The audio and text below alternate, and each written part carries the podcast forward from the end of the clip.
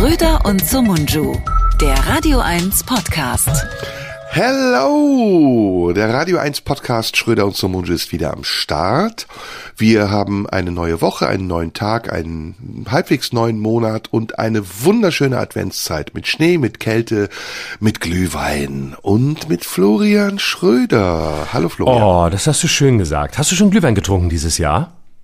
Ja, wobei ich im Moment eine abstinente Phase habe. Ich habe nur Punsch getrunken. Ach so. Wieso bist du abstinent? Was ist los? Einfach Ach, okay, so. gut, gut. Ah, ja, so. verstehe, verstehe, verstehe. Hast du es übertrieben?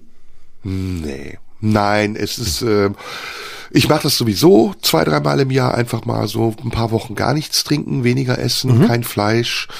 Und da ich nächste Woche, übernächste Woche so eine Untersuchung oder eine große Untersuchung, ein Check-up mache, wollte ich meine Werte neutralisieren. Ah, oh, ist das, ist das eigentlich dann schon, ist das schon fake? Ist das schon, ja, wie, wie Ja. sagt man da? Hast du, Ja. ist das dann quasi schon illegal? Frisierst du dann deinen Körper Ja. schon, damit, äh, damit es besser aussieht, als es ist? ja, ja, ja, ja. ja. Und wenn du dann die besseren will- Ergebnisse hast, ähm, äh, rechnest du dir dann um auf die Werte, wie sie wären, wenn ähm, sie so wären, wie wenn du wirklich leben würdest? Nee, nee, dann habe ich einen Grund weiter zu saufen. Dann geht's wieder von vorne Ah. los. Ja, normalerweise könnte man ja sagen, die Werte waren ja nicht so gut, weil ich so, weil, weil ich so gelebt habe, wie ich gelebt habe. Aber das, das Leben, das ich gelebt habe, um diese Werte zu bekommen, entspricht nicht meinem sonstigen. Also rechnen wir mal um. Also ich ziehe sozusagen nochmal immer zwei Punkte ab oder so. Nein, nein, nein, nein, das sind Gedanken, die mache ich mir gar nicht. Ich suche nur eine Ausrede dafür, weiter saufen zu können. Aber es Sehr ist gut. gut. Es ist, es ist gut, es macht Spaß. Abstinent zu sein hat seine Vorteile. Man ist sehr klar im Kopf. Man hat immer eine Außenseiterposition bei Weihnachtsfeiern. Das ist schon eine Ah. ganz lustige Sache. Verstehe, du legst, du legst die Abstinenz, äh, abstinente Phase absichtlich in die Weihnachtszeit, damit du den Weihnachtsfeiern entgehen kannst. Nee, ich kann, ich bin total langweilig, ich bin, trinke nichts. Nein, bitte macht allein, macht ohne mich, ich bin nicht da. Es ist so Doch, langweilig wegen mir, na, bitte. Ich, ich gehe hin. Ich gehe hin und trinke nichts. Das ist noch viel besser. oh Du ja, siehst das die ist anderen besoffen werden. Das ist ja Spaßbremse auf jeden Fall. Siehst die anderen besoffen werden und äh, am nächsten Morgen denkst du, boah, Gott sei Dank habe ich nichts getrunken. Es hätte sich eh nicht gelohnt. Ja, ja, ja, ich kenne das. Ähm, das ist äh, und dann, dann kannst du aber auch früher gehen, ne? weil dann kannst du auch mit so einer leicht, äh, mit so einer leichten Überlegenheit kannst du dann nach Hause gehen und sagen, ah, ich muss leider gehen, weil ich trinke ja nichts und mittlerweile, ah, mir, es wird mir so, wisst ihr, es wird so anstrengend jetzt. Wenn man nichts trinkt, ist es ein bisschen unangenehm und dann macht man es so, machst du das mit so einem Understatement und sagst dann eigentlich, ihr seid so besoffen, ihr Wichser, ich wollte euch nie so sehen und dann denken die alle, ah ja, stimmt, scheiße, wir sind sicher besoffen, er geht jetzt wegen Ja. unseretwegen. Oh, und dann rufen sie am nächsten Tag an, haben wir uns sehr daneben benommen gestern? Du warst sehr nüchtern, du kannst es doch beurteilen. Ja, habt ihr.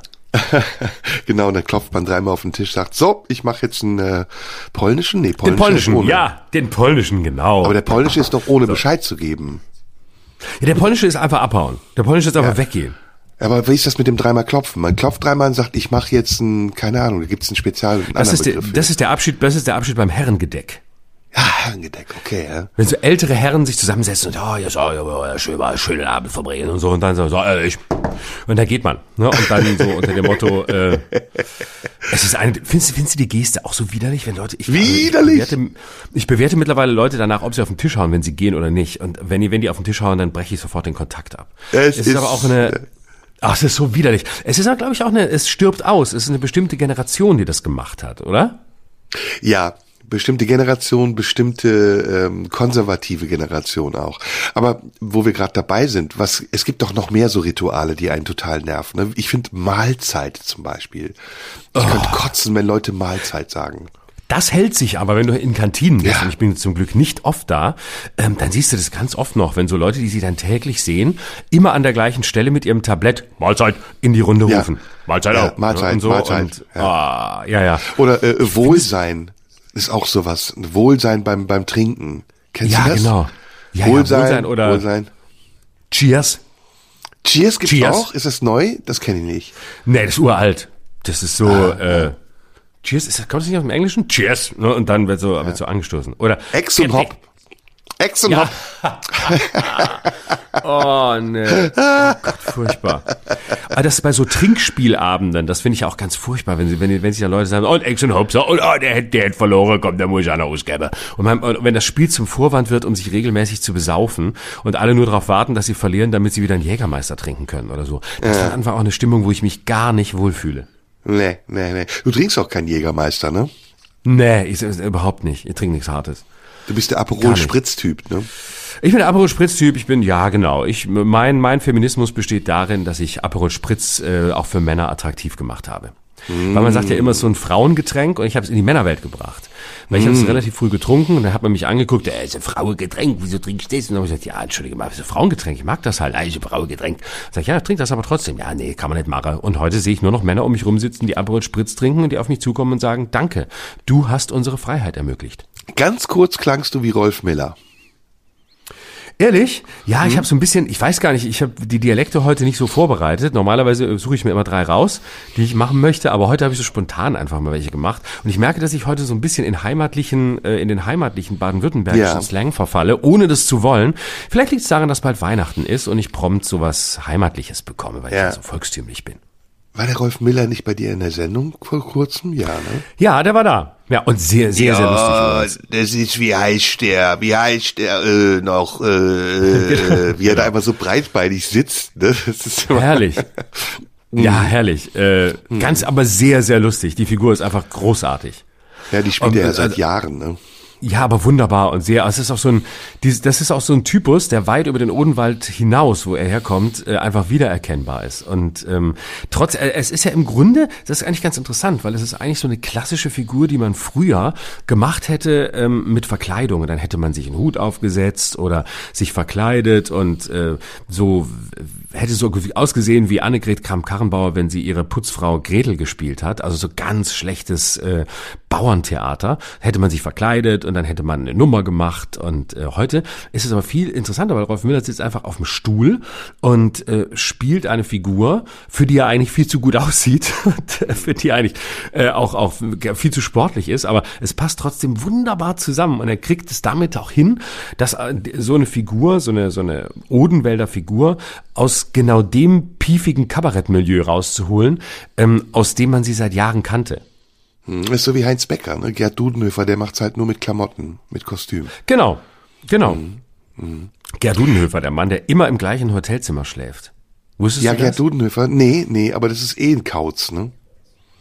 Ja, aber ähm, ich habe in einem Hotel getroffen und ähm, das war vor Jahren und es, es hielt sich das Gerücht, dass Gerd Dudenhöfer nur noch in wenigen Hotels in Deutschland wohnt, weil er so lange unterwegs ist und in diesen Hotels auch immer im selben Zimmer. Darauf besteht er. Und wenn das mal nicht klappt, dann äh, wird er ganz fuchsig, weil er das nicht aushält, wenn er nicht im immer gleichen Zimmer in die immer gleiche Himmelsrichtung guckt, sondern wenn es das gleiche Zimmer ist und er nicht nach Westen, sondern nach Osten guckt, dann kann er das nicht. Er will es auch nicht mehr. Und ähm, das habe ich mehrfach gehört. Oh, der Gerd Dudenhöfer, du, wenn du das falsche Hotel Hotelzimmer buchst, da ist aber Stress. Und äh, dann habe ich ihn mal getroffen in einem Hotel und dann bin ich, weil ich ja keine Gerüchte streuen wollte, bin ich zu ihm hingegangen und da saß er in der Ecke ganz fein im Anzug und Krawatte und äh, sah, ich habe ihn im ersten Moment gar nicht erkannt. Ich dachte, hä, was ist denn das für ein, für ein Banker? Und habe plötzlich gesehen, ach nee, das ist ja Gerd Dudenhöfer. Und äh, dann bin ich zu ihm hingegangen und gesagt, Herr Dudenhöfer, ich möchte gerne eine Geschichte verifizieren. Ich habe ein Gerücht über Sie gehört und möchte wissen, ob es stimmt. Stimmt es, dass Sie wirklich immer im gleichen Hotelzimmer wohnen, weil Sie keine anderen mehr aushalten? Weil wenn es stimmt, dann möchte ich es gern weitererzählen. Wenn es nicht stimmt, erzähle ich es nicht. Und dann hat er gesagt, ja, es stimmt. Hm, das ist ja interessant. Ja. Wo wir, das ist doch eigentlich ein schönes Thema für heute, ne? Promi-Geschichten. Oh ja. Wir erzählen so wenig von unseren Promi-Bekannten. Du kennst viele, ne? Du kennst durch deine Sendung einfach viele. Ja, mittlerweile schon, ja. Manchmal bin ich überrascht, wie viele ich mittlerweile kenne. Hm. Hast Was du mit denen Kontakt? Also hast du mit Jens Spahn zum Beispiel Kontakt? Nein, überhaupt nicht. Nee, gar nicht. Ähm, nee, das trenne ich eigentlich auch. Also ich finde das auch wichtig, das zu trennen. Also ähm, ich, ich äh, mach, lasse da keine Überlappungen zwischen, äh, zwischen so, so öffentlichen Menschen und äh, privaten Menschen zu. Das fände ich auch ungesund. Ich möchte da eine natürliche Distanz halten. Ich möchte nicht, ich möchte nicht Menschen in der Sendung haben, von denen ich dann äh, aber schon Dinge weiß, über die ich dann nicht reden kann. Hm. Und bin ich jemand, den du öffentlich kennst oder privat? Ja, du bist ja tatsächlich einer der wenigen, bei denen das eine Vermischung ist. Aber das ist auch hm. okay, hm. weil wir reden ja auch hier in einem Podcast miteinander. Und du hast tatsächlich eine Hybridfunktion, die sonst in meinem Leben keiner hat.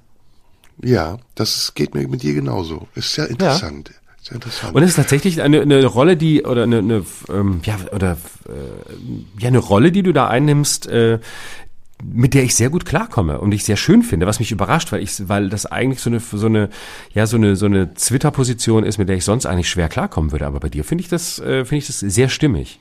Hm. Weil es, weil es das quasi weiterführt, was wir im Podcast machen, nämlich eine, eine, ähm, eine Überlappung aus Persönlichem und Öffentlichem. Hm, hm. Ja, aber wie, wie fein es dann trotzdem unterschieden sein kann, ne? Also ich finde schon, wir merken, ob wir privat sprechen oder im Podcast. Ja, total. Das ist ja, ich habe da, es, es ist sehr fein ziseliert und es ist trotzdem sehr und total klar. Ja, weil mhm. ähm, das, äh, das ist auch wichtig. Also ähm, das ist ein, das ist ein schmaler Grad, aber ich glaube, das ist so, wenn man, wenn man ein bisschen tanzen kann, dann äh, kann man den ganz gut ausbalancieren. Mhm. Ich empfinde dich privat, wenn ich jetzt überlege, als ähm, Tja, weiß ich gar nicht. Manchmal härter, manchmal weicher. Ja? Ja. ja, das kann gut sein. Also es ist nicht immer einheitlich. Es ist, manchmal bist du privat viel härter, wo ich dann denke so, boah, wow. Und manchmal bist du aber auch privat viel weicher. Das wechselt sich ab. Und genauso ist es aber auch öffentlich. Öffentlich bist du manchmal total hart und manchmal aber auch wieder ganz weich. Es ist, und, und jeweils auf der anderen Seite ist dann das, wie wir uns begegnen. Verstehst du, wie ich das meine? Ja. Also korrespondiert das dann auch zeitlich? Also es korrespondiert auch zeitlich, ja. Ich überlege gerade, ob das was miteinander zu tun haben mag. Hm. Also dass das eine nur ohne das andere geht und nicht mit dem anderen. Hm.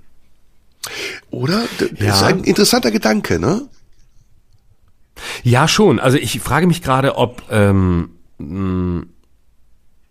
ob, damit hängt ja zusammen, ob die eigene innere Stimmung ähm, sich äh, quasi in den Podcast fortführt oder darin verfestigt.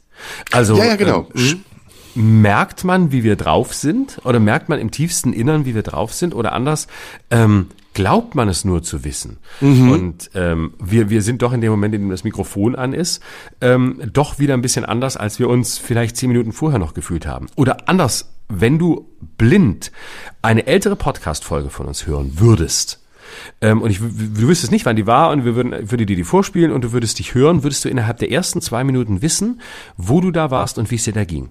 Ja, ja, ja, das weiß ich. Bei mir auf jeden Fall. Bei dir ähm, ist es so, dass ich während wir sprechen im Podcast auch höre, wie es dir geht. Mhm. Oder denke, dass ich es höre, wie es dir geht. Ja. Und es ist oft so, also meine Theorie jetzt gerade, wo du darüber sprichst und ich darüber nachdenke, ist sogar eher so, dass wir im Podcast das Gegenteil sind von dem, was wir in, im Inneren sind, privat. Um es vielleicht sogar auch ein bisschen zu verdecken oder zu verstecken. Ganz selten mhm. entspricht es dem. Also ganz selten Total. trägt sich das ja. so hinein. Und ich glaube, dann sind wir auch nicht zufrieden. Genau, weil das sind ja, ja stimmt, genau. Ich hatte auch schon äh, Ausgaben, wo ich ähm, wo ich glaube ich äh, ja meine meiner äh, meiner inneren Stimmung äh, zu viel Ausdruck verliehen habe. Und das war dann da, da war ich selten da war ich selten so habe ich selten dann gedacht ah das war jetzt aber das war jetzt aber besonders authentisch sondern meistens im Gegenteil. Es war meistens irgendwie dann drüber angestrengt oder wollte zu viel oder oder oder war war auf jeden Fall nicht gut und ich ja. merke das auch, wenn wir manchmal danach telefonieren und du mir dann noch was erzählst und äh, dann erzählst, was, was gerade sonst noch so los ist.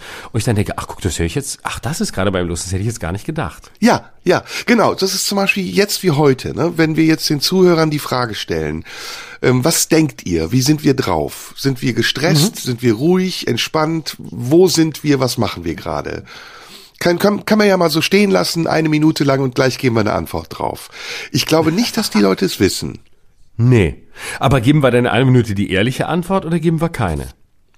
Da ist ja nichts zu verbergen. Wir können die ehrliche Antwort ruhig geben. Es wird ja bei den ja. nächsten Malen wieder so sein wie jetzt, dass eben der Hintergrund nicht sichtbar ist. Und oder wir ja oft, oder, oder wir behalten es für uns. Auch gut.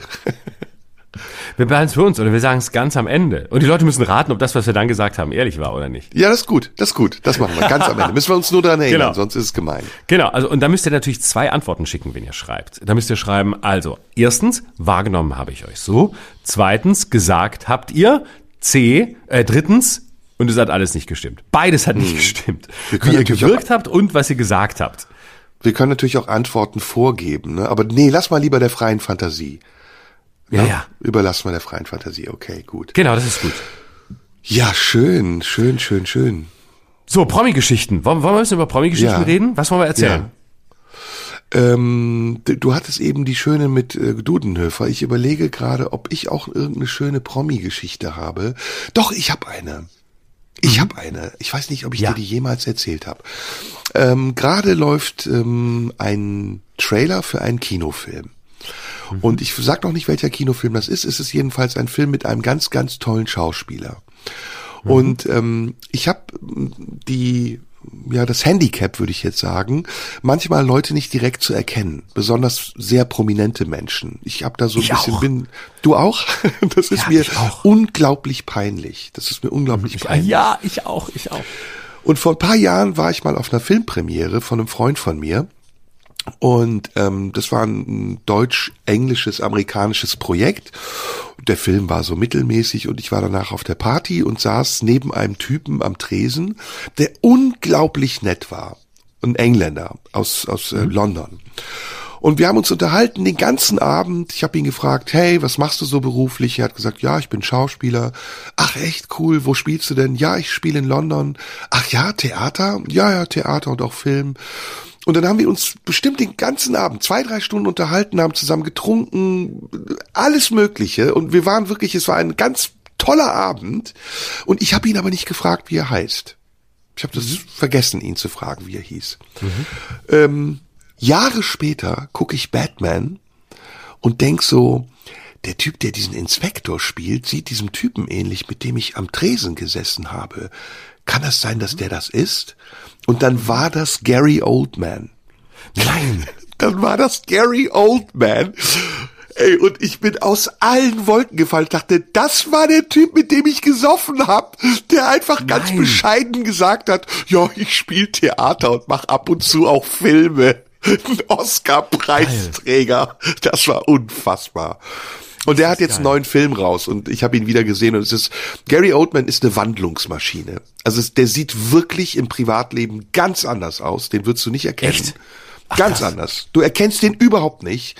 Und in jeder Rolle wiederum sieht er nochmal anders aus. Der hat ja in Batman diesen Inspektor gespielt. Der hat in, keine Ahnung, in wie vielen Filmen mitgespielt. Ein begnadeter Schauspieler. Und so bescheiden, da kann man sich echt eine Scheibe von abschneiden. Ach toll. So, ja, meine Geschichte. Ich find's immer wieder lustig, ähm, zu dem Thema nicht erkennen. Ich finde es immer wieder lustig, wenn, äh, wenn Atze Schröder privat ist und Ja. äh, mitten unter Leuten steht und kein Schwein weiß, dass er es ist. Und, das ist so, und du siehst ihn da rumlaufen und äh, irgendwie eine Stunde vorher war er auf der Bühne und dann läuft er da rum und ist da und sitzt da so und, äh, und niemand weiß, dass er das ist. Und wenn, wenn er da als Atze wäre, würden die natürlich alle anquatschen, aber das ist einfach, das ist so lustig und weil er auch privat so ein super angenehmer äh, Mensch ist, ähm, ist es einfach so so schön, weil der auch so eine ganz, der so eine ganz super angenehme, ruhige Art hat, einen ganz ganz tollen Humor und äh, mit dem man und äh, super, der super viel liest zum Beispiel und mit dem man über Bücher reden kann und über über Musik und äh, einfach ja ein ganz ganz toller Mensch, der so ganz ganz bei sich ist und ganz ganz angenehmer, der ist wie so ein Mensch, wo man sagt, der ist einfach angenehm. Also der hat äh, auch so eine, eine angenehme Energie. fast, ne? Ja, aber äh, er ist jetzt weder weder völlig völlig verschüchtert, also es jetzt nicht so zu phob, so dass man denkt, äh, der weiß nicht, was er hier soll, sondern der ist einfach ein wie so ja sagen wir so ein ganz normaler angenehmer Partygast, der da ist, ohne sich besonders wichtig zu machen, der sich jetzt aber auch nicht besonders zurücknimmt oder unsicher ist oder nicht weiß, wie er sich bewegen soll. Und ähm, der ja, dem gelingt es wirklich so ähm, auch manchmal extrovertiert zu sein, aber ohne auf die Nerven zu gehen, weil viele Leute aus dem Showbusiness ähm, haben ja die Eigenart, dass sie die Kunstfigur ähm, auch ins Private hinein verlängern, beziehungsweise es ist einfach gar nichts anderes da als die Kunstfigur. Und deswegen müssen sie einfach die ganze Zeit so weitermachen, wie sie auf der Bühne gemacht haben, nur im blödesten Fall schlechter ähm, als auf der Bühne und im schlimmeren Fall besser als auf der Bühne, so man hingeht und sagt, mach das doch mal, wenn du auftrittst, das wäre besser. Und Atze schafft es, ähm, zwar auch äh, lustig zu sein, aber nie so, dass man die ganze Zeit das Gefühl hat, er will sich jetzt beweisen und er will zeigen, wie komisch er ist und will, kann, kriegt, kriegt das Licht nicht mehr aus. Und äh, Atze Schröder ist übrigens ein ganz hervorragender Mario Barth Parodist. Echt? Ja, Ach. Atze Schröder kennt die geilsten Geschichten über Mario Barth. Und wenn man so mit ihm zusammensitzt, dann erzählt er die auch alle. Und das ist eine so geil. Ich schmeiß mich wirklich weg. Weil das Schöne bei guten Parodien ist ja nicht unbedingt, dass sie, dass sie jetzt immer präzise getroffen sein müssen. Das ist total schön. Aber es gibt auch, es gibt auch Parodien, die sind gar nicht exakt in der Parodie, aber derjenige, der parodiert, verleiht der parodierten Figur eigene Züge, äh, die sie haben könnten, aber nicht haben, aber die, wo du trotzdem das Original in diesen Gesten erkennst. Kannst du verstehen, was eine ich meine? Coverversion, ja, eine, Kla eine ja, genau, mhm. genau. Und äh, das ist wirklich wahnsinnig lustig. Und er erzählt dann auch diese Geschichten so pointiert und du schmeißt dich wirklich weg. Mhm. Aber die mögen sich eigentlich, oder? Oder sind die sich nicht grün? Das kann ich nicht sagen. Das kann ich nicht sagen. Das weiß, ich, weiß ich gar nicht genau. Ähm, Mag äh, überhaupt ja, ich, Mario Barth? Doch, ja, Paul Ja, ich. Du magst ihn auch. Ich auch. Ja. Kann man Mario Barth mögen? Will der das überhaupt, dass man ihn mag? Das kann ich nicht sagen. Also so gut kennen wir uns jetzt nicht, aber äh, ich, ich zähle tatsächlich zu den Leuten, die aufrichtig sagen können, ich hatte äh, noch nie ein Problem mit ihm. Wir haben uns oft getroffen und es ist ein sehr angenehmer und respektvoller Umgang miteinander. Also so, das muss ich wirklich sagen. sagen. Ich kann ja jemanden nicht mögen, den ich nicht kenne, aber ich respektiere ihn, würde ich sagen. Ja, und es ist angenehm. Also das ja und ähm, ja, er hat angenehm, tatsächlich Humor. Echt? Also Humor ja, hat er. Man muss ja, sagen, er also hat ich hab, Ne, Talent ist jetzt ja, das bitte. falsche Wort. Er, er beherrscht sein Handwerk. Ja, absolut, natürlich. Ist ein sehr, sehr guter Stand-up-Comedian. Und das muss man ja. mal, weil man muss das auch mal trennen. Man muss immer sagen, ist jemand ein sehr guter Stand-up-Comedian? Ja, das ist ja, Mario Barth. Ja, Nächste Frage. Ähm, Interessiert mich das Thema? Finde ich das Thema interessant? Dann kann man sagen ja oder nein. Finde ich, dass das Thema gut aufbereitet ist? Also, was weiß ich, ähm, ist Männer-Frauen ein Thema? Ist die Darstellung von Mann und Frau bei ihm? Äh, angemessen findet man das politisch korrekt? Was auch immer? Kann man auch wieder für sich beantworten. Kann man ja oder nein finden? Kann man auch, kann man zum Beispiel auch zu dem Ergebnis kommen, ähm, was weiß ich, ähm, finde ich, äh, vieles von dem ist mir zu viel Klischee, aber muss ich sogar drüber lachen? Kann man auch sagen, wäre ehrlich. Ähm, und dann kann man im letzten Moment sagen, finde ich es lustig? Und dann darf man sagen, ja oder nein. Aber ob man es lustig findet oder nicht, ist völlig unabhängig davon, ob er sein Handwerk beherrscht oder nicht und ob er ein guter Stand-up-Comedian ist. Und das ist er. Definitiv. Ich habe ihn einmal live gesehen bei der Fernsehaufzeichnung, nee, mehrfach live gesehen bei der Fernsehaufzeichnung. Und ähm, der hat's drauf. Also der weiß genau, wie er das Publikum bekommt. Ja. Und äh, der hat eine unglaublich gute Energie auf der Bühne. Also der hat wirklich eine gute Spannung. Und ja. er beherrscht, wie gesagt, seine Handwerk. Also er weiß genau, wann er welche Pointe setzen muss, wann er eine Pause lässt ob, wie gesagt, wie du das richtig auch aufgezählt hast, ob man das mag oder nicht, ob die Themen einem passen, das ist ja dann wieder was ganz anderes. Und was ganz, ganz, ganz anderes ist dann, wie er privat ist. Und da kenne ich ihn zu wenig. Ja, natürlich. Genau. Das ja. ist wichtig, dass man das, dass man das trennt. Ja. Mhm. Okay, nächste Geschichte. Wen hast du noch? Ich habe noch eine Geschichte, die habe ich mhm. dir aber, glaube ich, schon erzählt, ist wieder ein internationaler Star. Mhm. Ähm, es gibt ja einen Unterschied wirklich zwischen den ganz großen Stars, die so bescheiden sind, dass man sie aufgrund ihrer Bescheidenheit nicht erkennt. Und es gibt so diese lokalen Stars, die so bekannt sein wollen, dass sie allein durch ihren Habitus auffallen und man letztendlich gar nicht weiß, wer sie sind, aber denkt, sie wären wer. Und mhm. ähm, ich war, und ich habe das extra nochmal gegoogelt, weil ich selbst nicht geglaubt habe, ähm, vor 15 Jahren, 2008 muss es gewesen sein, eingeladen auf den Recklinghausener Festspielen. Habe ich dir das mal erzählt? Nee. Und da nee, komme ich abends, ich, mhm. ich komme abends, ist wieder genau das gleiche wie mit äh, Gary Oldman. Ähm, ich erkenne schlicht und einfach Menschen manchmal nicht, weil ich ja, auch erstens ja. kein Cineast bin und auch jetzt nicht so einen Wert drauf lege, irgendwelche Menschen zu erkennen, sondern wenn ich sie erkenne, gut, wenn nicht, nicht schlimm. Jedenfalls komme ich in meine Umkleide, sitzt ein Typ im Anzug. Zweireiher, Weste, ganz, ganz kleinlaut in der Ecke. Und es war meine Umkleide. Ich stand auch auf der Tür, bin reingekommen und gesagt, Entschuldigung, das ist meine Umkleide. Sie haben sich offensichtlich vertan. Und dann sagte er auf Englisch, excuse me, uh, I don't speak German. Dann habe ich gesagt, oh, you, you're English, you're British. Um, dann hat er gesagt, yes, yes, um, I'm British. So, um, is this your, is this your dressing room? Dann habe ich gesagt, yes, it's my dressing room. Can, can you please change the room? Und dann ist er gegangen und ich habe überlegt, äh, warum hat denn der jetzt Englisch gesprochen? Ja, hab aber gar nicht weiter irgendwie nachgedacht und dachte, ja, pff, irgendein Typ halt von einem Orchester oder der einen Vortrag hält. Mhm. Ähm, Lange, lange, lange Zeit später, 15 Jahre bestimmt, als der Skandal um ihn war, sehe ich diesen Typen nämlich in House of Cards und denk, Moment mal, das ist ja der Typ, der bei mir in der Umkleide in Recklinghausen saß. Und dann Nein. war es Kevin Spacey. Nein, geil. ja, der tatsächlich, google das, 2008 äh, auf den Recklinghausener Festspielen einen Vortrag über Shakespeare gehalten hat.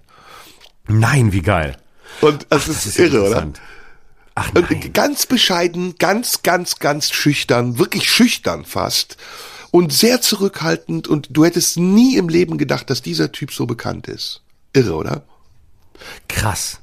Das kann ja. ich mir aber auch verstehen, dass ich den nicht erkennen würde. Also das ist mir auch bei, bei Schauspielern passiert mir das ganz oft, weil genau wie du bin ich jetzt eben auch keiner, der jetzt ständig im Kino sitzt und auch nicht immer alles mitkriegt.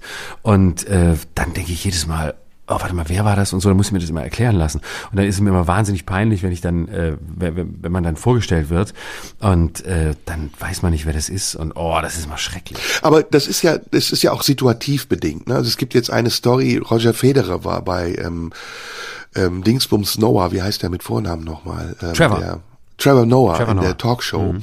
Und da ja. hat er eine Geschichte erzählt, die ist, bestätigt das eigentlich. Er war nämlich in London und sie hatten noch einen drei, vier Stunden Slot zwischen Abflügen. Und dann hat ähm, Roger Federer gesagt, lass doch nach Wimbledon fahren und einen Kaffee trinken. Die haben da so eine mhm. Cafeteria und da würde ich gerne einfach jetzt noch ein bisschen abhängen. Und dann mhm. sind die zum Eingang gefahren und da stand eine Wächterin und hat dann gesagt, ja, wer sind Sie denn? Und dann hat er gesagt, ja, ich bin Roger Federer. Und dann hat sie gesagt, haben Sie eine Mitgliederkarte? haben Sie einen Mitgliederausweis? Dann hat er gesagt, Nein. sorry, habe ich nicht dabei. Dann hat sie gesagt, ja, äh, dann können Sie nicht rein. Und dann hat er gesagt, sorry, ähm, ich bin Roger Federer. Hat sie gesagt, ja und, äh, ich bin, ich bin die und die. Haben Sie einen Mitgliederausweis?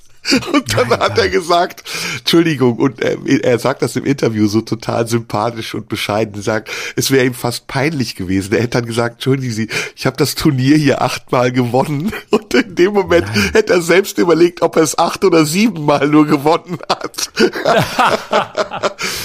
und daraufhin gab es jetzt von... Und sie hat ihn einfach nicht erkannt.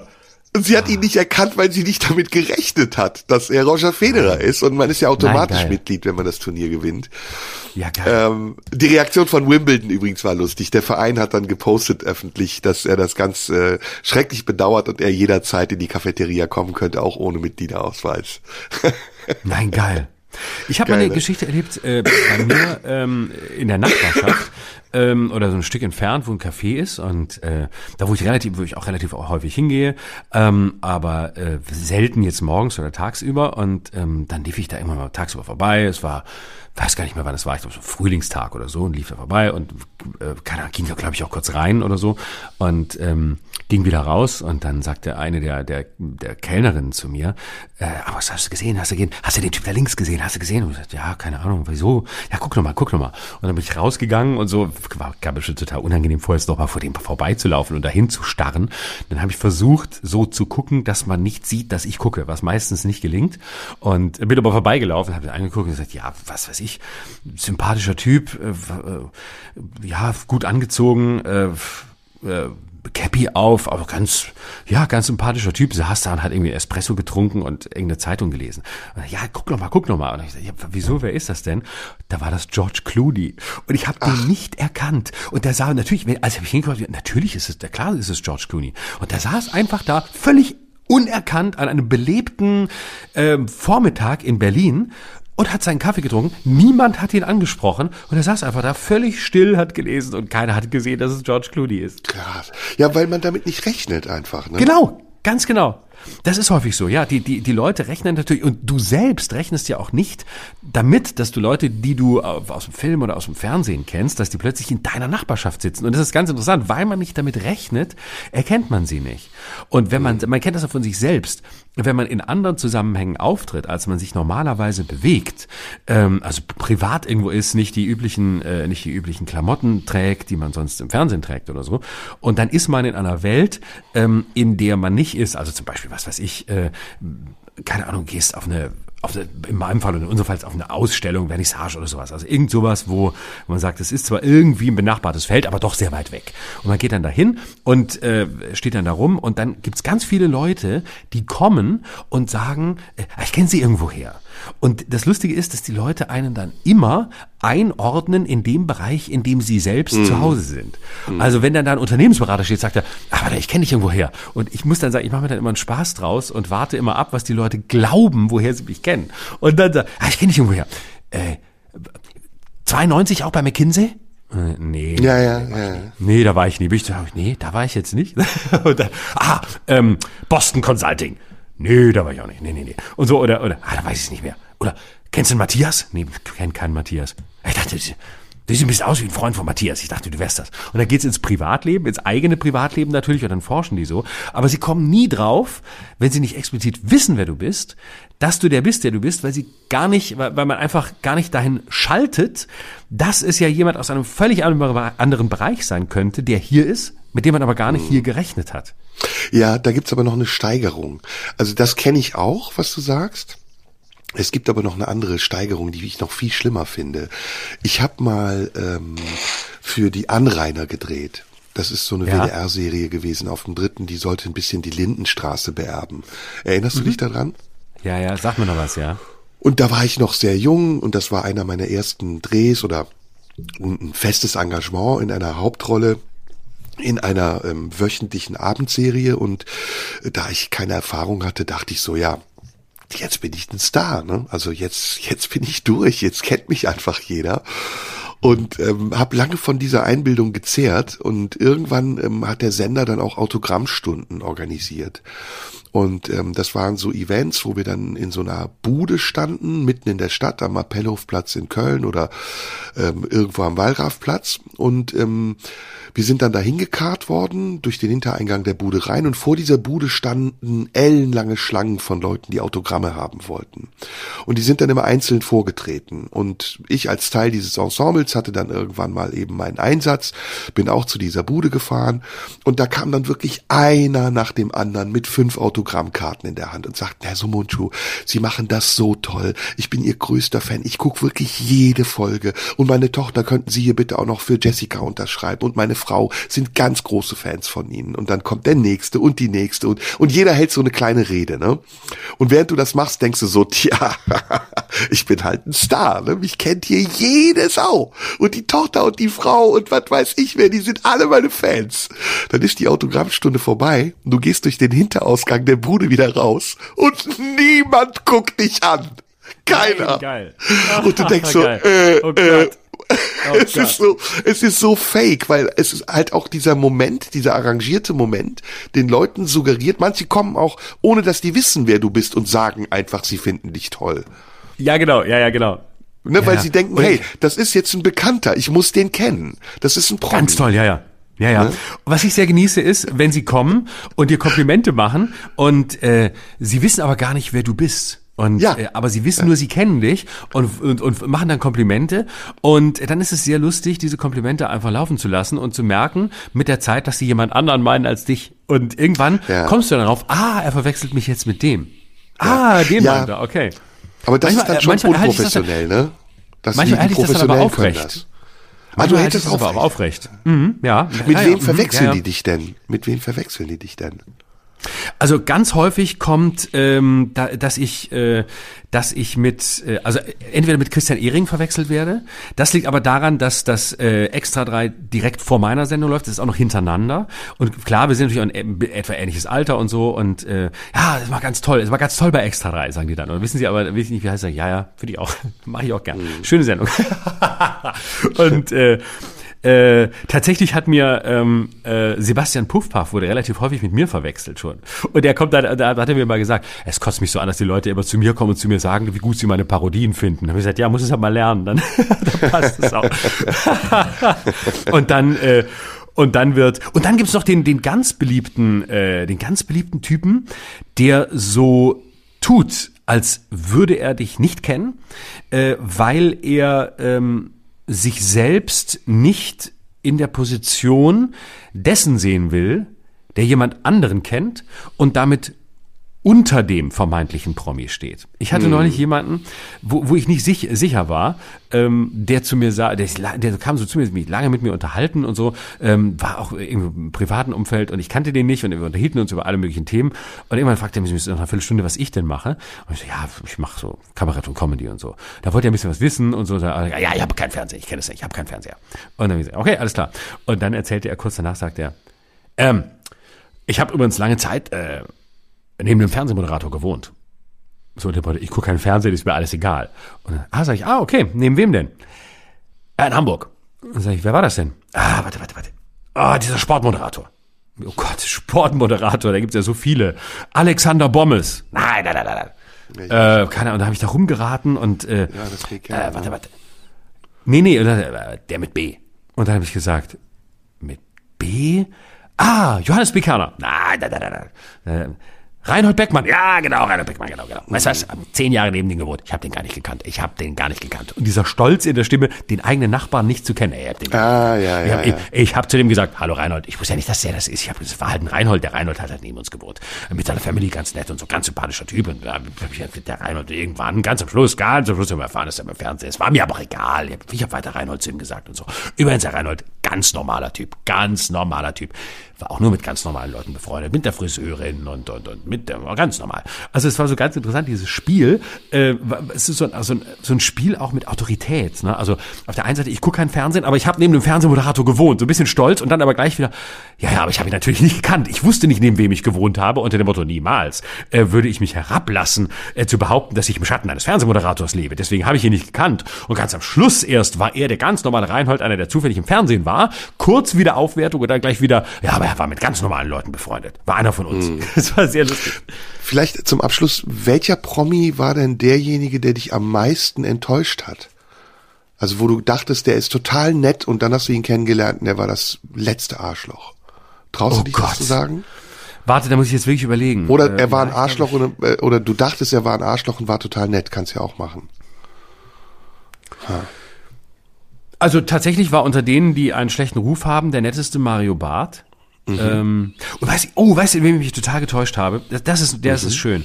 Ähm, ich habe ähm, die schönste Erfahrung, die ich gemacht habe mit einem Künstler, den ich immer für einen arroganten Schnösel gehalten habe und dessen Kunst ich auch nie mochte. Nicht, weil er schlecht ist, sondern weil es mich nicht erreicht hat. Und dann traf ich ihn und es war mir so peinlich, wie ich ihn eingeschätzt habe, war Westernhagen. Und ich habe mit dieser Musik nie was anfangen können. Es ist aber wirklich, er ist ein toller Musiker, aber es hat mich einfach nicht, es war nicht meine Musik, nichts. Und dann habe ich immer, dann habe ich den so gesehen und die ganze Attitüde, ich fand, ach, ich war auch immer Grönemeyer-Fan schon als Kind und es waren ja immer so die zwei Lager, Grönemeyer oder Westernhagen. Und es war einfach nicht meine Welt. Und irgendwann bei einer, äh, ich war, wo war denn das? Genau, bei so einer Award-Verleihung, wo ich mir meine Laudatio gehalten habe, hat er einen Preis bekommen. Und äh, dann hat der dann kam der auf mich zu und hat sich so nett mit mir unterhalten und dann haben wir uns richtig lang, richtig lang gesprochen. Und das war so eine angenehme Begegnung, ein so sympathischer, ruhiger, distinguierter Mensch, der ganz viel gefragt hat und ganz interessiert war und, und ganz offen und überhaupt nicht sich selbst in den Mittelpunkt gestellt hat oder oder äh, die Verlängerung seiner Musik ins Private war, um jetzt zu reden, wie toll er ist und wo er hinfliegt oder so, überhaupt nicht, völlig ohne Allüren, völlig ohne jeden doppelten Boden. Hat er sich einfach interessiert. Und das war, und, es, und ich weiß nicht, ob du das kennst, es ist einem dann, es war mir so peinlich, dass ich den über Jahre so falsch eingeschätzt habe. Und dann dachte ich aber, es war mir so unangenehm, ich habe mich so vor mir selbst geschämt und gesagt, was bist du für ein Arschloch? Da habe ich aber gedacht, aber ich konnte ja nichts dafür, weil dass ich, dass ich die Musik nicht gehört habe, ist ja nicht meine Entscheidung, das ist ja eine Geschmackssache. Und dass ich den jetzt auch nicht intensiv verfolgt habe, sondern nur oberflächlich und dass ich ihn da so wahrgenommen habe, das war halt so. Aber ich, es ist mir dann so wahnsinnig peinlich, ich kam mir so niederträchtig vor. Krass. Am- Ich hatte es am heftigsten ähm, bei Edmund Stoiber. Positiv überrascht? Ja. Ja. Ja? Ich hätte nie gedacht, dass ich mit Edmund Stoiber auch nur einen Satz wechseln könnte, ohne Ja. mich total über den aufzuregen. Und ich habe ähm, jedes Mal, wenn ich ihn getroffen habe, war ich total begeistert von ihm. Komisch, ne? Hab mich im Nachhinein Mhm. Ja, auch immer geschämt dafür. Also es war so. Ja, guck. Du kannst ja nicht Edmund Stoiber nett finden, bist du bescheuert? Ja, Aber ja. es ist über ein ganz aufgeschlossener, kluger, mittlerweile alter Mann, der äh, total offen ist, also der wirklich auch für für neue Dinge offen ist, der einem sehr sehr gut zuhört und ja, ein, ein anregender Gesprächspartner ist. Egal, ob man mit ihm jetzt politisch auf einer Linie ist oder nicht, aber das fand ich sehr, sehr angenehm. Mhm. Du kennst ihn ja auch, ne? hast ihn ja sicher auch erlebt. Getroffen habe ich ihn mal, ja. Uh, da habe ich, da hab ich noch so eine ähnliche Geschichte. Äh, so, ich muss gestehen, so ähnlich ging es mir ein bisschen, nicht ganz so krass wie dir, aber ein bisschen mit Friedrich Merz. Und mhm. zwar saß ich neben dem mal bei einer Veranstaltung letztes Jahr und ich wurde dahin platziert und das wusste ich nicht. Und dann habe ich mich, da saß ich neben ihm und dann habe ich mich relativ lange mit ihm unterhalten. Und äh, auch das hatte wirklich nichts mit dem zu tun, was man von ihm in der Öffentlichkeit wahrnimmt. Ähm, und äh, er hat wirklich auch so private Geschichten erzählt und äh, von früher aus, aus, aus seiner Familie und, äh, und das war so, das war so reflektiert und so und, und über, über Schwierigkeiten und Verhältnis zu seinen Kindern und sein, seine eigenen Versäumnisse früher und es war so reflektiert und klug, dass ich mit im Lauf des Gesprächs fast vergessen habe, wer er ist. Also das heißt, ich hatte irgendwann das Gefühl, ich rede einfach mit irgendjemandem, der mir gerade was aus seinem Leben erzählt. Mhm. Und ähm, ich musste wirklich danach diese beiden Bilder wieder übereinander kriegen. Und äh, er sagt auch irgendwann in dem Gespräch wörtlich zu mir, wissen Sie, ich bin ja eigentlich viel liberaler, als die Leute immer glauben. Hm. Und das fand ich so einen interessanten Satz. Und dann habe ich aber danach gedacht, na ja, und dann, als ich ihn wieder im Fernsehen sah und wieder in politischen Debatten sah, dachte ich, na ja, du tust aber auch alles dafür, dass man dich nicht als liberal hm. wahrnimmt. Also du versuchst jetzt auch gar nicht so rüberzukommen. Und dann kam hm. ich tatsächlich in eine, in eine Frage, die ich für mich bis heute nicht final beantworten konnte. Ich fragte mich nämlich dann, ob ich die Tatsache, dass Friedrich Merz privat so anders war, als man ihn öffentlich kennt, ob ich das als sehr, sehr professionelle Haltung würdigen soll, unabhängig von dem, was ich von ihm politisch halte und auch unabhängig von dem, was ich privat von ihm halte.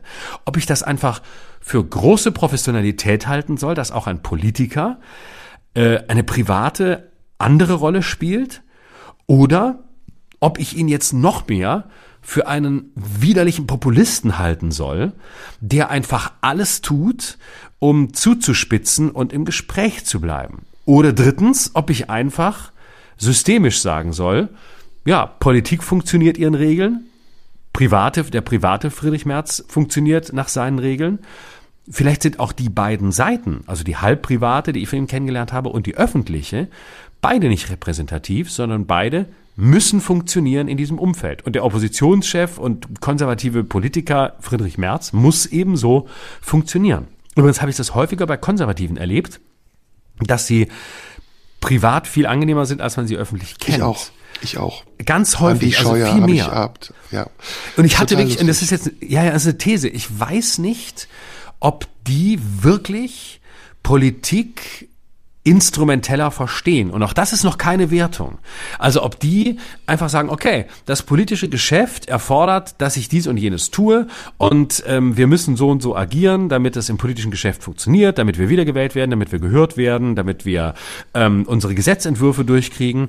Und das ist, da, da, da funktioniert das nach bestimmten Regeln, aber die gelten halt da. Punkt. Also es wird vielleicht mehr als Rollenverständnis verstanden. Und bei, ich habe häufiger bei Linken und Grünen festgestellt, dass ähm, sie ihre Grundüberzeugungen äh, immer sehr vor sich hergetragen haben. Ja. Und auch zum Teil anstrengend vor sich hergetragen ja, haben. Fast kann ich oft, genau bestätigen.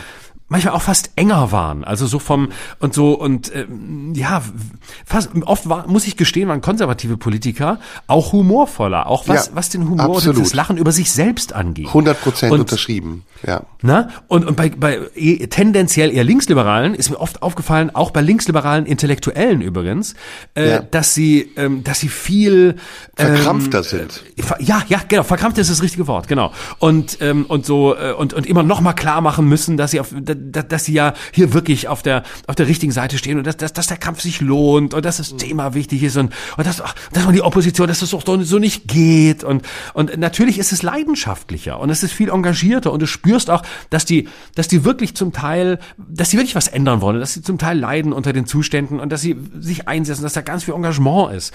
Aber äh, trotzdem kam es mir manchmal, ja, engagierter, aber zugleich auch ein bisschen verkrampfter vor. Hm. Ist das, das ist, sehe ich genauso und ähm, ist auch ein Phänomen, was mich beschäftigt hat lange, weil ich das immer wieder erlebt habe in meiner Talkshow, dass ich mit, genau wie du es beschreibst, den konservativen Politikern viel besser klargekommen bin, als mit den Politikern, denen ich eigentlich eher nahestehen würde. Ja, genau. Und genau. zum Teil sogar bis zu wirklich ganz extremen Beispielen, also zu, zu AfD-Politikern sogar, sage ich jetzt ganz offen, äh, wo, wo mich Welten von trennen politisch und ich am Ende dachte, boah, der ist aber irgendwie entspannt, also der kann sogar mit meinen Jokes umgehen, viel besser zum Beispiel als irgendeine Linksparteipolitikerin oder eine Frau von den Grünen, die das noch Ja. nicht mal versteht, wenn ich einen Witz mache. Es ist jetzt sehr verallgemeinert, aber es war die, das war die Summe meiner Erfahrungen, muss ich ganz ehrlich sagen. Also, Ja, sag mal, äh, tatsächlich, tatsächlich ist es auch so, dass, ähm, ja, um noch mal einen kleinen Schritt da weiter zu bitte, gehen, bitte, bitte. Ich, habe nur noch ein Thema, ich, was äh, ich damit verbinden Ja. will. Okay, wunderbar, machen wir gleich. Geht, geht auch nicht mehr lang. Ähm, aber was, äh, was ist das? Ich habe auch häufig das Gefühl, ich ma- ja, These.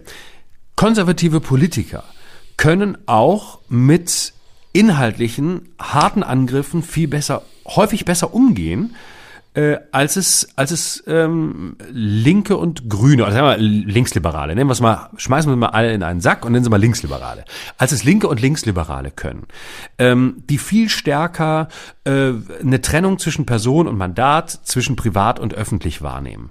Während es ähm, auf der anderen Seite bei Linksliberalen häufig mehr Kränkungen und, und beleidigt sein gibt. Und ähm, auch da, wo es gar keinen Grund dafür gibt. Äh, und ja, äh, ich, ich, und ich mich frage, warum das so ist. Weil eigentlich, das ist die nächste Hast These, darfst du, da, ja, also pass auf. Ich, die These ist, ähm, aber ich glaube, sie führt nicht so weit. Ich probiere sie. Ich glaube, dass es so ist, ähm, weil äh, zum einen Linksliberale tendenziell natürlich aus ähm, einer selbsterklärten, manchmal auch tatsächlichen, im weitesten Sinne marginalisierten Position kommen. Also sie kämpfen für eine Sache, die ihrer Geschichte nach eher ein Anliegen von kleineren Gruppen oder gar Minderheiten war. Oder Gruppen, die ähm, in der Tendenz in der Gesellschaft äh, keine große Rolle spielten, unterdrückt waren, Arbeiter oder was weiß ich, Menschen, die nicht viel Geld haben, Umweltthemen, also Themen, die jetzt erst so langsam in den Mainstream sickern, die aber lange eben das Anliegen von Leuten waren, die irgendwie das Gefühl hatten, dass sie für eine Sache kämpfen müssen, um in die Breite zu kommen. Und dieser Kampf ähm, ist häufig, den man ja als sehr privaten Kampf beginnt ähm, und der eben oft anfängt, weil man sich für irgendetwas engagiert und dann irgendwann äh, hat man das Gefühl, dass man eine Partei oder eine Gruppe findet, in der man dieses Anliegen auf breitere Füße stellen kann. Dadurch ist das Anliegen, dass man hat zunächst ein privates, oft ja auch, weil es im eigenen Umfeld entsteht, aufgrund eigener Erfahrung, Benachteiligung, was auch immer. Und dann geht man zum Beispiel den Weg durch eine Institution. Dadurch bleibt bei diesen Leuten immer ein Restimpuls des Kämpfens, auch des privaten Kämpfen müssens, um eigene Anliegen durchzusetzen, weil das die erste Erfahrung mit der politischen Auseinandersetzung war. Und Konservative kommen tendenziell stärker aus ähm, sowieso schon privilegierten Schichten. Ähm, das heißt, sie kommen tendenziell aus einem Milieu, in dem man eher verteidigt, das was war und nicht angreift. Und das, was man äh, verteidigen muss, ähm, das ist in der Regel eine Sache oder äh, Besitz, was auch immer. Ähm, und dafür engagiert man sich und das hat aber eine größere Distanz, weil man ja der, von Anfang an auf der Seite derer war, die etwas bewahren wollen. Und wer etwas bewahren will, äh, der muss ja nicht kämpfen. Der muss ja nicht für Veränderung kämpfen, sondern der muss eigentlich nur gucken, dass alles so bleibt, wie es ist und äh, dass sich nicht allzu viel ändert und die Veränderungen so punktuell zulassen und sich punktuell auch mal so zeigen, als sei er fortschrittlich, um den Eindruck zu machen, dass er nicht hinten runterfällt und zu zu langweilig oder zu äh, rückwärts gewandt wird. Und dadurch hat man, glaube ich, aufgrund auch der tendenziellen Privilegierung, die Konservative haben, um überhaupt bewahrend sein zu können, ein anderes Selbstbewusstsein und von Anfang an eine stärkere Trennung zwischen öffentlich, öffentlich und privat kennengelernt, weil das Private nicht öffentlich gemacht werden muss, wie bei Linksliberalen, sondern eher geschützt werden muss, als etwas, was bewahrt werden muss und wovon auch nicht jeder was mitkriegen muss. Geht in eine ähnliche Richtung, was ich denke. Ich glaube, ähm, Linksliberale, wie wir sie jetzt zusammengefasst haben, die verteidigen Ideale und ich glaube, Rechtskonservative vertreten Ideologien. Das ist der Unterschied. Kann ich dir auch erklären. Ich glaube, dass Konservatismus ähm, eher etwas ist, was entsteht. Und zwar durch Alter, Erfahrung ähm, und auch eine bestimmte ähm, Ja, wie du richtig gesagt hast, durch eine bestimmte Lebenssituation, in der man sich leisten kann, konservativ zu sein. Weil konservativ sein ja auch manchmal bedeutet, ignorieren zu müssen, ähm, dass es anderen schlecht geht. Also wenn wenn es zum Beispiel um Zuwanderung geht, dann sagt ein konservativer Deutschland zuerst, wir schließen die Grenzen, was haben wir damit zu tun, dass hier Menschen hinwollen, denen es nicht gut geht. Das kann er sich leisten, weil er vielleicht genug Geld hat oder weil er vielleicht genug Distanz dazu hat und gar nichts davon mitbekommt, wie das ist, an der Grenze zu stehen und nicht rein zu dürfen. Ist jetzt sehr oberflächlich gesagt.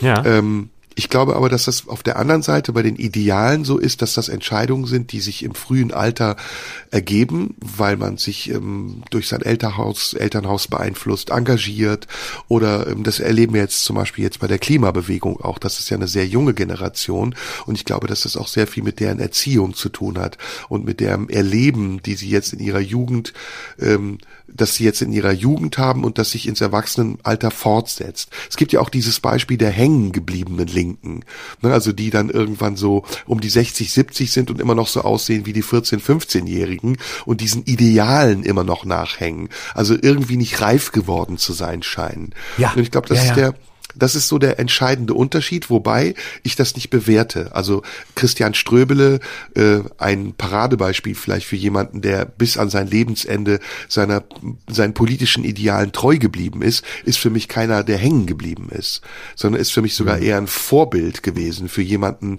der seiner Auffassung von richtig und falsch treu geblieben ist. Ne? Mhm. Aber ich kann es eben mhm. auch nachvollziehen, äh, äh, so wie ich es übrigens nicht nachvollziehen kann, wenn junge Leute konservativ sind, dass Menschen, die irgendwann in einem bestimmten Lebensabschnitt Dinge hinter sich haben, sagen, okay, jetzt werde ich konservativ. Das erlebe ich ja bei mir auch in gewisser Weise. Zum Beispiel, ich gebe dir jetzt mal ein profanes Beispiel. Ne? Ähm, als ich keine Kohle hatte, noch auf die Uni ging ähm, und arbeiten musste, sehr hart für mein Geld, da bin ich in Urlaub gefahren und habe gesagt, ich schlafe im Zelt ja, und mhm. habe das natürlich auch verteidigt und habe gesagt, ey, ich bin doch keiner von diesen Spießern, die für 1000 Euro im Hotel schlafen und abends teuer essen gehen müssen. Ich kaufe mir im Supermarkt ein Brot und ein bisschen Salami und Tomaten und dann schlafe ich im Zelt. Das ist außerdem viel cooler. So, das habe ich sozusagen als Ideal mir gebastelt, um zu rechtfertigen, dass ich das Geld nicht hatte, um andere Dinge zu machen. Und irgendwann, als ich dann gespielt habe auf Tour und zwangsläufig auch in teuren Hotels geschlafen habe und gemerkt habe, hey, teures Essen oder gutes Essen macht Spaß und eine Flasche Wein dazu auch, hat sich natürlich auch meine Einstellung dazu geändert, bis hin sogar zur Arroganz zu sagen, ey, ich würde doch heute im Urlaub nicht mehr im Zelt schlafen. Wer bin ich denn? ne?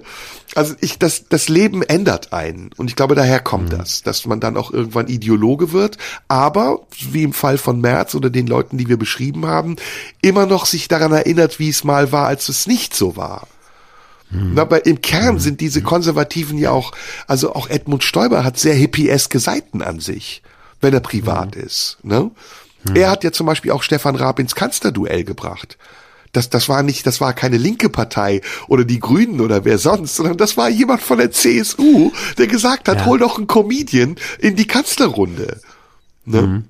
Ähm, ich hatte aber äh, also dazu zwei Dinge. Ich glaube aber, dass, dass äh, der Übergang zwischen ähm, dem Staat aus einem Ideal, ähm, weil man eben äh, in der Jugend oder in der Kindheit oder von Anfang an einen Mangel erlebt hat. Ich glaube, dass der Mangel die Voraussetzung ist, oft, nicht immer, oft eine Voraussetzung ist für ein Ideal. Also es gibt ja, das etwas, zählt. was ich nicht habe.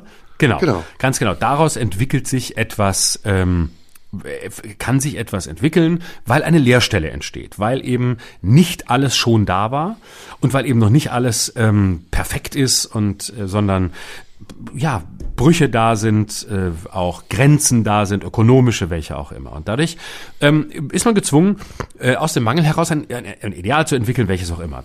Ein künstlerisches oder handwerkliches oder von mir aus eben politisches.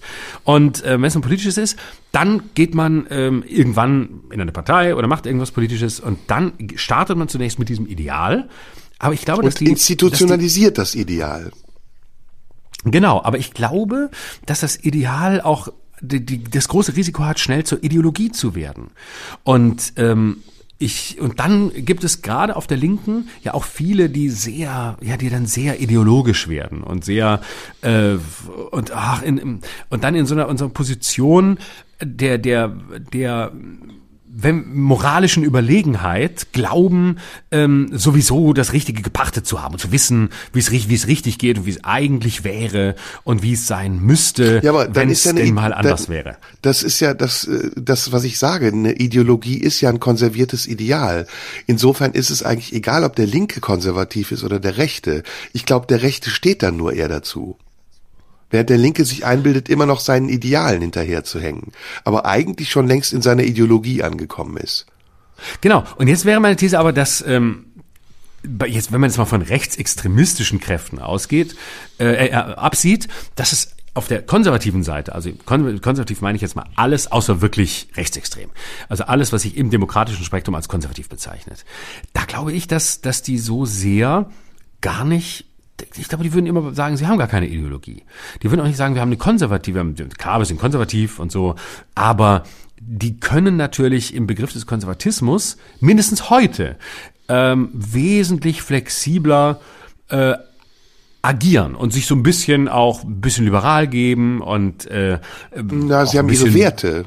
Das ist ihre Ideologie. Ja, Genau, genau. Aber stimmt, aber sie würden jetzt nie, äh, sie sind jetzt, glaube ich, nicht so, sie haben, sie haben nicht, ja, sie, sie sind, äh, genau, der Punkt ist, dass zum Konservatismus eben ja häufig auch ein Wirtschaftsliberalismus gehört, sehr häufig.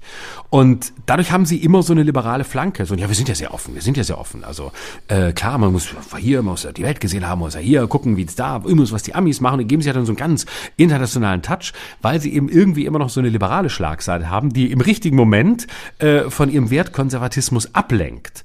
Und ähm, deswegen ähm, glaube ich, dass, oder habe ich den Eindruck, dass Konservative da heute ähm, mindestens befreiter agieren ja, können. Ja, ja. Ich habe, ich gehe noch einen Schritt weiter. Also wenn wir mhm. jetzt schon so frei denken, lass uns noch einen Schritt weiter gehen. Ich glaube, dass bestimmte ähm, Aussagen auch ähm, automatisiert sind. Und ähm, gerade Aussagen über über bestimmte Lebensformen oder über Vorlieben oder selbst sogar bestimmte ähm, Sportarten haben ganz viel damit zu tun, dass sie sich festgesetzt haben in einer bestimmten Anschauung von Dingen und instrumentalisiert werden, um der, um der eigenen Haltung Ausdruck zu geben. Ich, ich sag mal, welches Beispiel ich meine. Golf, Golf spielen. Wenn man heute sagt, mhm. ähm, ich gehe gerne Golf spielen, dann kriegt man als Antwort von Linksliberalen, äh, ach, das ist so eine Snob-Sportart. Der feine Herr, jetzt hat er genug Geld, sich Golf spielen leisten zu können.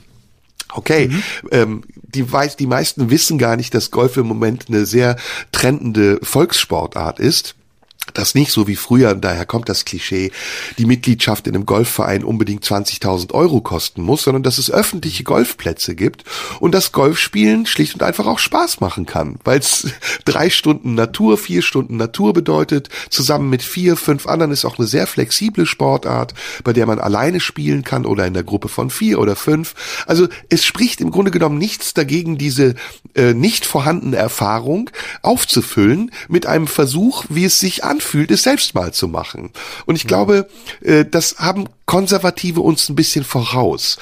Ihnen stehen diese Vorbehalte, die Menschen haben, die sehr stark an Ideologien gebunden sind, äh, nicht im Weg. Und sie, und insofern sind sie eigentlich antikonservativ. Sie sind eigentlich viel liberaler, weil sie ganz oft zu dem stehen, was ihnen gefällt oder was ihnen nicht gefällt. Und in so einer Situation, wenn so jemand in der Talkshow ist, merkst du das, dass er eine gewisse Festigkeit hat, dass er eine andere Konsistenz hat als jemand, der, keine Ahnung, Grünen-Vorsitzende oder Parteiausschussvorsitzender, keine Ahnung, der sehr verkrampft an dem festhält, was er sagen und denken will, damit es nach außen auch so wirkt, als wäre er konsequent. So, so kam mir das immer vor. Und, und es ist nichts, was ich bewundere an Konservativen, weil ich, wie gesagt, mich für jemanden halte, der politisch weit weg ist davon. Wobei ich den mhm. Begriff konservativ auch gar nicht mehr so negativ bewerte, wie ich das noch vor 20 Jahren gemacht habe. Aber ich finde es schon bemerkenswert. Also gerade in, in der Begegnung mit diesen Politikern ist es auffällig. So wie bei dir auch. Ja, und Sie, Sie haben den Vorteil, dass Sie gerade in den vergangenen Jahrzehnten, in denen ja sehr viele Entwicklungen gerade im gesellschaftspolitischen Bereich sehr schnell gingen, eigentlich nur ähm, alle Entwicklungen, die die äh, Linken und äh, Linksliberalen vorgegeben haben, ähm, irgendwann aufnehmen mussten, ähm, um in der Zeit mitzuhalten. Also beispielsweise, natürlich hat man äh, vor ähm, 40, 50, 60 Jahren als Konservativer ähm, ganz schlimme Dinge gesagt, die homophob sind. Ja, wie hieß er? Gauweiler war das, ne, der damals ja. sagte, HIV-Positive in Lager stecken in den 80ern, also gar menschenfeindlichste Scheiße. Und, so, aber, ne, und da war, natürlich waren die da immer erstmal dagegen und aggressiv und äh, so, und damit hat man natürlich, damit sammelt man die, die stramm konservative Wählerschaft ein und, ähm, und die sagen, jawohl, genau, die machen hier jetzt nicht jeden Modetrend mit. Und ähm, so, und dann weiß man aber eigentlich als Konservativer schon, okay, äh, das machen wir jetzt mal ein paar Jahre, wir müssen hier eine Position besetzen, weil wir müssen, wir müssen jetzt dagegen sein. Und glaube, da gibt es ganz viele Konservative, die sagen, es ist mir doch scheißegal, ob jemand schwul ist. Ich habe auch schwule Freunde, aber nach außen müssen sie halt sagen, nee, wir müssen hier, unsere Position ist konservativ und unsere Wähler, ein Teil unserer Wähler findet das scheiße, also vertreten wir das. So. Und wenn wir das vertreten, aber im Grunde wissen sie schon, dass sie spätestens in fünf bis zehn Jahren sich die Entwicklung so weit vorangetrieben sein wird, dass sie eigentlich nur noch irgendwann so sagen müssen, ja, stimmt, ach, äh, also, also die heterosexuelle Ehe mit Kindern finden wir immer noch besser, aber gut, das, äh, klar, die Schwulen, die gibt's auch. Das ist auch in Ordnung, das darf jeder machen, wie er will. Na, und die, dann sind sie, dann sind sie in so einer Position, wo, wo man sagen kann, na ja, klang anders als vor 20 Jahren, aber sie sind sich nie wirklich untreu geworden. Sie müssen einfach mhm. nur warten, wo die, wo die Entwicklung hingeht und im richtigen Moment nicht den Anschluss verpassen. Aber sie können sehr lange warten, bis sie mitmachen. Und äh, die anderen, äh, linke, linksliberale, konservative, äh, äh, äh, Grüne müssen halt immer kämpfen und immer für das Neue und nein, und das muss jetzt durchgesetzt werden und äh, haben natürlich immer die, die, die Minderheitenposition, die sie unter großen Widerständen und Verächtlichmachung, von denen die nur bewahren wollen, in den Mainstream erstmal bringen müssen. Und äh, das ist wahrscheinlich auch der, der, der Grund, ähm, warum äh, Konservative entspannt warten können, bis das Thema an ihnen vorbeizieht und so weit ist, dass sie nur aufspringen müssen. Ja, wobei man muss ja sehen, dass das sich jetzt gerade sogar bei den Linksliberalen ändert und zwar sichtbar ändert und dass sie eine Metamorphose durchmachen und das ist eine, das ist ein Wandel, den man auch bei anderen schon gesehen hat. Ähm, Habeck zum Beispiel, der bevor er Minister wurde, ja eher so leger rumlief. Ähm, man hätte ihm nie zugetraut, eine Krawatte zu tragen. Und anfangs hat er auch nur ein Sakko getragen und ein offenes Hemd mittlerweile trägt er immer Krawatte. Ne? Oder auch der Wandel, den, äh, den Annalena Baerbock durchgemacht hat. Äh, vorher immer mit Lederjacke und Jeans und so ein bisschen jugendlich, jetzt immer hochgeschlossenes Kleid und der Würde ihres Amtes entsprechend. Also die wachsen auch in einen gewissen Konservatismus hinein. Und politisch ja. erst recht. Also die Grünen merken jetzt an der politischen Realität, dass ihre Ideale, die sie vorher hatten, nicht mehr aufrechtzuerhalten sind, weil die ja. Realität sie eingeholt geholt hat. Atomkraft kannst du jetzt nicht mehr per se ablehnen. Waffenlieferungen kannst du jetzt nicht mehr per se ablehnen. Und deswegen, ja. das ist das Leben, was jetzt diesen Politikern beibringt. Irgendwann kommt ihr zu einer Erkenntnis, die euch nach außen konservativ wirken lässt und eure Ideale, die ihr vorher hattet, massiv in Frage stellt. Oder ja. ein anderes Beispiel, letztes Beispiel. Stefan Raab hat diesen Wandel auch öffentlich sichtbar durchgemacht. Wie ist der am Anfang aufgetreten?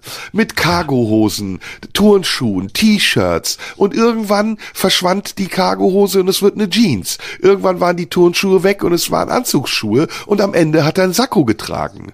Ja, also das, das kannst du bei vielen Menschen nachvollziehen, dass sie im Alter ja. konservativer werden. Und ich finde das auch gar nicht schlimm, ehrlich gesagt. Ganz oft, ja, ja. Ja, und ich, ich frage mich immer, ähm, es heißt ja dann häufig, ja, äh, bei denen, die, die irgendwann, sagen wir mal, sich verändert haben oder gar die Fronten gewechselt haben, muss man sozusagen. Ne? Das, die dann wirklich sagen, am Anfang links werden sehr konservativ werden. Ja, also ist ja auch so, ein, so einer geworden wie Kanne. Guck mal, wie der früher war, da war der viel geiler.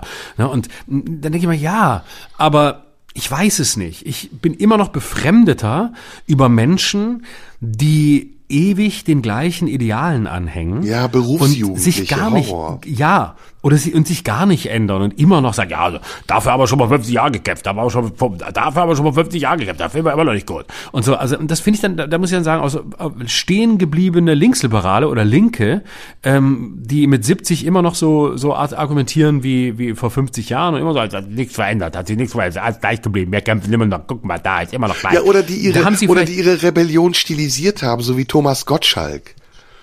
Der genau. sieht ja aus und wie, Ne, der sieht ja. ja aus wie ein veredelter Punk. Das ist ja ein Edelpunk ja. im wahrsten Sinne des Wortes.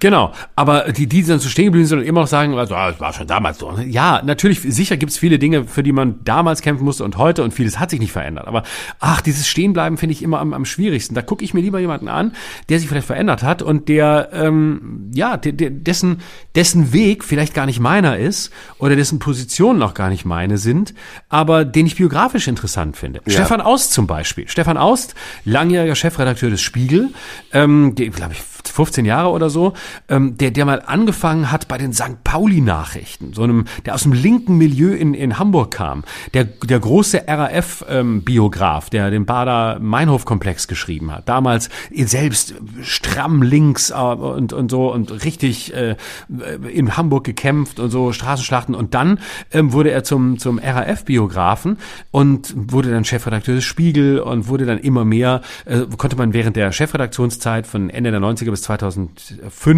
oder 90er bis 2005 auch genau erleben, wie er dann auch immer, immer mehr zum Geschäftsführer wurde und immer mehr, immer, immer, immer mehr auch zum Unternehmer und mhm. ähm, zu jemandem, der ja eigentlich fast, ide fast ideologiefrei war und der sagte, ja, wir, wir sind Nachrichtenmagazin, das muss ich verkaufen und wir machen halt, was funktioniert. Und wir machen, und der Spiegel wurde, wurde erzählender, wurde bildstärker und äh, wurde auch, auch tatsächlich erfolgreicher. Aber man merkte so, Stefan Aus ist weder links noch rechts, der will einfach, der ist liberal, der ist vielleicht neoliberal, keine Ahnung, der will einfach Geld verdienen und äh, guckt, dass die Geschäfte laufen und was funktioniert, ist gut vernetzt, läuft durch die Gegend, kennt die Politik und ähm, ja, und dann wurde er ja tatsächlich auch immer konservativer und mittlerweile ist er Weltherausgeber und bei Springer mm. und hat mm. N24, glaube ich, gekauft und wieder verkauft, also reiner Unternehmer, heute auch ja tatsächlich stramm konservative Ansichten, was was äh, Migration und ähnliche Themen angeht und ähm, dadurch ist es so, ist es jemand, wo ich sage, ja, der interessiert mich. Ich finde das spannend. Mhm. Und ich, wenn ich den heute lese, ist mir das relativ fremd, was er da schreibt. Aber ich würde nie sagen, oh, guck mal, der war damals bei den St. Pauli-Nachrichten. Ich fände es viel dramatischer, wenn er immer noch bei den St. Pauli-Nachrichten wäre und irgendwie in, in Hamburg in besetzten Häusern leben würde oder so. Mhm. Ja, da gibt's viele Beispiele, die mir jetzt einfallen. Otto Schily, Gerhard Schröder, Oskar Lafontaine, Olaf Scholz könnten wir jetzt alle äh, aufzählen und wir würden ja. feststellen, in ihrer Jugend sahen die erstens anders aus und zweitens haben sie auch anders gedacht. Ich finde es übrigens viel äh, schlimmer, wenn Menschen im jungen Alter schon konservativ sind. Also wenn mhm. sie diesen, diesen Wandel durch Erkenntnis nicht gemacht haben. Ja. Und wenn das Fundament nicht eigentlich eine solide humanistische ähm, Haltung ist, sondern wenn es erstmal unbegreiflich ist, woher so eine Haltung kommt. Alice Weidel zum Beispiel, das ist eine relativ junge Frau, bei der ich nicht verstehe, auch aufgrund ihrer bekannten Lebensumstände, wie die dazu kommen kann, so konservativ zu sein. Ja, ja. Und, und wie sie auch so xenophob sein kann und woher ihre, ihre permanent sichtbare Ausländerfeindlichkeit kommt. Was ich übrigens sowieso bei ganz vielen AfD-Lern nicht verstehe. Ne, wo, warum haben die diese ganz tief sitzende Abneigung gegen alles alles, was fremd ist? Warum bezieht sich mhm. ihre gesamte politische Auffassung immer auf die Paranoia davor, dass irgendwelche Menschen aus dem Ausland hier hinkommen könnten, um ihnen ihren Lebensraum und ihre Privilegien ja. wegzunehmen? Ja. Das haben die doch ja. nie in ihrem Leben erlebt. Und das werden sie auch nicht leben, weil sie schon überprivilegiert sind. Und das genau. so eine Art stilisierter äh, Kampf gegen unsichtbare Geister ist, den sie führen, bei dem jeder weiß, der es hört, das hast du doch in deinem Leben nicht gehört und hast es auch auch gar nicht nötig, so klug wie du bist. Das kommt ja auch noch dazu, dass es kluge Menschen sind. Ne? Also ich weiß nicht, ob du diesen Arzt kennst in der NRW-Landtagsfraktion der AfD, der unglaublich kluge Reden hält, wo du denkst, wie kann so ein Typ in der AfD sein? Mhm. Und wie kann der, wenn der auf der einen Seite so kluge Reden hält, auf der anderen Seite so dummes Zeug denken? Ne? Ja, ja, ja, ja, ja, ja, ja. Ja, aber das ist, glaube ich, dann wieder, das ist ähm, Rationalität und Emotionalität. Und äh, die Angst vor dem Fremden kann, äh, die, die, die fehlgeleitete Angst äh, oder Paranoia vor dem Fremden macht nicht halt vor intelligenten Köpfen. Also ähm, ja, Fremdenfeindlichkeit ist nicht immer eine Intelligenzfrage. Also das ja. muss man immer wieder sehen. Ja. Ne? Und das ja. äh, ähm, auch auch die die die Finanziers der AfD sind ja zum Teil äh, ja sind ja Milliardäre, sind ja Leute, die aus, aus einer Welt kommen, wo du sagst, ähm, was was wollt ihr denn? Also euch euch, euch geht's so gut, aber gerade da, ähm, wo es eben am meisten zu verlieren gibt, ist eben zum Teil auch die größte Angst da, das zu verlieren, was man aber trotzdem in der Realität, selbst wenn das einträte, wovor sie Angst haben, nichts verlieren würde. Kennst du eigentlich Konservative, die links geworden sind im Laufe ihres Lebens oder die, sagen wir mal, konservativ anfingen und progressiv wurden? Super Frage, super Frage. Hm. Da müsste ich mal drüber nachdenken. Also ich finde ja, dass die gesamte CDU linker geworden ist äh, als Partei. Das kann man schon sagen. Die CDU, die vor 30 Jahren noch CDU war, die ist mit der heutigen CDU nicht zu vergleichen. Die junge Generation äh, Paul Ziemiak und wer auch immer, das sind Leute, die, die sind ja linksliberal eher als, als rechts. Die haben zwar noch ihre konservativen Ansichten, die sie mit der Partei tragen und die sie für der Partei mit sich tragen, aber im Grunde genommen, wenn du mit denen redest, sind die nicht weit weg von der SPD. Ob die nun links ja. ist, ist eine andere Frage. Ja, das stimmt, ja.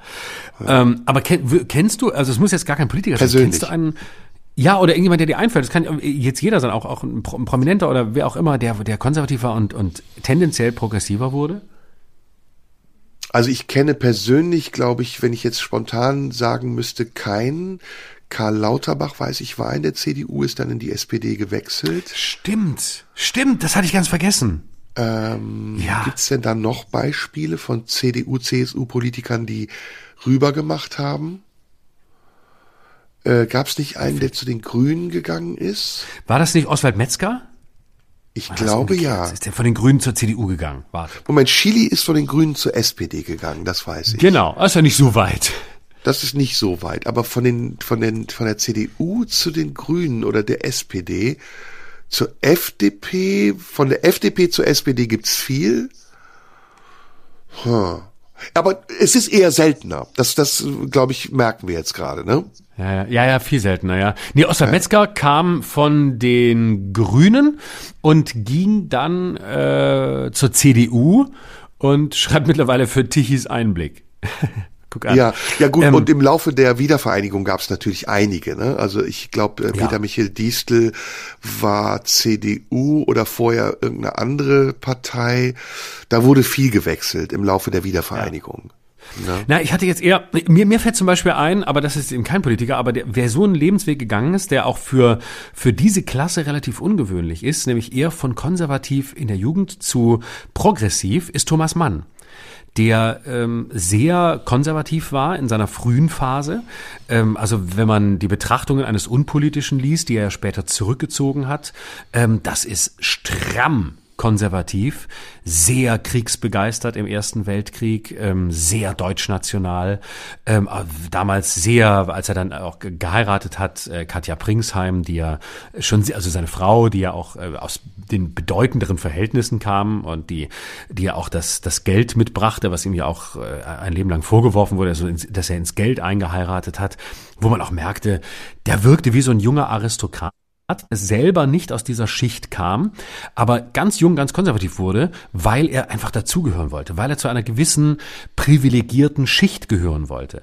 Äh, und wenn du dir dann äh, anguckst, was er in den Radioansprachen im Zweiten Weltkrieg sagt, wo er ein dezidierter Antifaschist wird, weil er eben auch selbst fliehen musste, ähm, weil sie auch über die Schweiz nach, nach Frankreich Mer und dann in die USA äh, nach Pacific Palisades geflohen sind, weil er eben selber dann in, in Palisades dann mit Adorno und äh, Leo Feuchtwanger zusammenlebte. Diese ganzen die ganzen Juden, die geflohen waren, die ganze die ganzen jüdischen Intellektuellen, das hat ihn natürlich alles geprägt. Und später wurde das wurde das ja, ich weiß nicht, ob man ihn als Linken bezeichnen kann. Natürlich hatte der immer eine bürgerlich-konservative Seite. Auch die Bücher spielen ja immer im, im bürgerlichen Milieu und es ist natürlich, es geht so ein Elitismus von ihm aus. Aber tatsächlich würde ich bei dem sagen, der hat seine anfänglichen Positionen, die sehr konservativ waren, komplett verlassen, zum Teil widerrufen und ist später ja, vielleicht kein Linker, aber ein Antifaschist geworden und, und, ja, so ein Linksliberaler vielleicht geworden, was ein erstaunlicher Weg ist für jemanden, dem es so wichtig war, ähm, zu den höheren Kreisen zu gehören. Hm. Ja, das gibt's, es gibt beides, klar. Es ist ja auch letztendlich das Spannende daran, ne, dass man äh, nicht gebunden sein muss und dass man ja auch mit sich und seinen Positionen immer wieder äh, arbeiten muss, um herauszufinden, wo man jetzt jeweils in der Gegenwart steht. Und das finde ich ja auch gerade, das ist das Schöne und der Unterschied zwischen Ideal und Ideologie, dass eben wir bestimmte Ideale haben, nach denen wir uns ausrichten, aber manchmal daraus auch Ideologien entstehen, die uns viel zu sehr binden an etwas, was gar nicht mehr unserer Lebensrealität entspricht. Ja. Das, das, da sind wir nicht alleine, da gibt's, glaube ich, auf der Welt sehr, sehr viele. Aber ähm, jetzt ist es zu spät für das Thema, was ich eigentlich besprechen Ach, wollte mit dir, nämlich okay, Schein und Sein. Ist nicht schlimm, oh. ist doch überhaupt nicht schlimm. Nee, weil ich gerade diese Frage mir auch gestellt habe diese Woche ähm, und es kommt zufälligerweise unser Gespräch auch automatisch drauf, was ist Schein, was ist Sein. Aber lass uns das dann bei einer der nächsten Gelegenheiten besprechen. Finde okay. ich nämlich sehr spannend gerade, weil das ja auch uns betrifft. Ähm, wie stellen wir uns in der Öffentlichkeit dar? Äh, wie korrigieren wir uns in der Öffentlichkeit? Sind die Dinge, die wir in der Öffentlichkeit sagen, immer so fest, dass wir sie in der nächsten Woche auch noch behaupten können, äh, ohne dabei ein schlechtes Gewissen zu haben. Und was bedeutet das? Ne? Müssen wir das mhm. überhaupt? Oder sind wir nicht eher Stellvertreter einer Unentschlossenheit als einer ja, Ideologie, nennen wir es jetzt mal genauso, wie wir es eben bezeichnet haben. Aber das, das finde ich schön. Stellver Stellvertreter der Unentschlossenheit finde ich einen sehr schönen Begriff.